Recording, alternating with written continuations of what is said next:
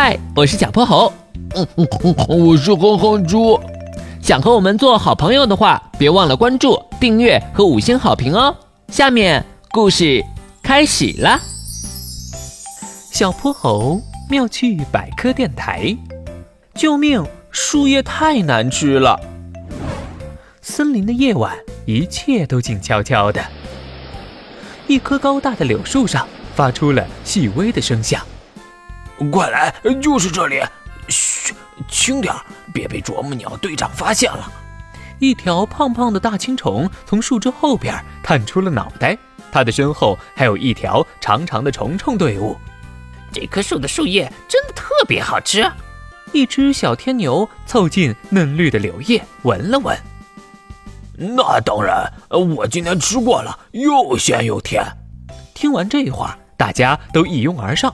有的大口大口地啃起了叶子，有的从叶子里吸着汁液，太好吃了！以后我每天都要来。小天牛嚼了一口树叶，享受地摇晃起了脑袋。突然，他的动作僵住了。啊！这叶子怎么一股怪味儿？一只金龟子把嘴里的树叶吐了出来。不会吧？大青虫脸上得意洋洋的笑容消失了。他转头啃了一口树叶，眉头一下子皱成了一个川字。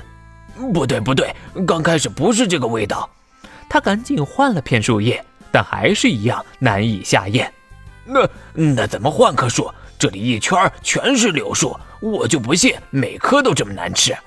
于是虫虫队伍跟着大青虫从一棵树爬到另一棵树，一棵、两棵、三棵、四棵，直到天都快亮了。他们才绝望地发现，这里的每一片柳树叶子都很难吃。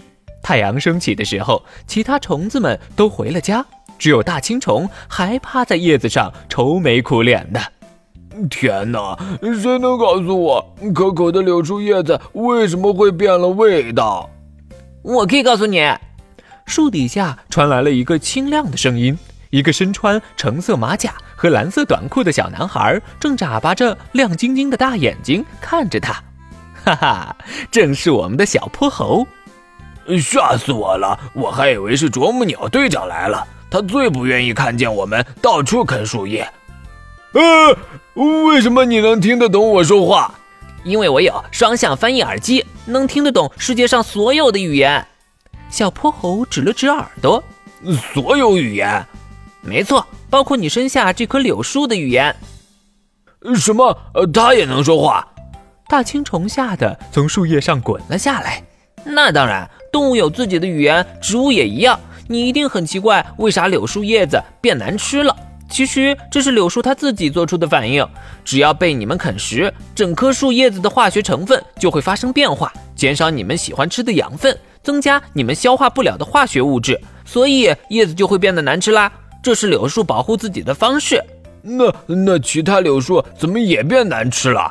因为被你们啃过的那棵柳树合成了一种化学物质，它可以通过空气散发到其他柳树上去，告诉他们做好抵御准备。其他柳树接收到了信号，叶子就也变得难吃啦。化学物质是什么东西？好吃吗？我怎么从来没听说过？大青虫挠起了头。嗯，没听说过，没关系，回头看看。身后这位你一定认识，大青虫缓缓地转过头，呃，啄木鸟队长，他连滚带爬地往草丛里钻，啄木鸟队长张开双翼追了上去，不客气。小泼猴拍了拍一旁的大柳树，开心地笑了。今天的故事讲完啦，记得关注、订阅、五星好评哦。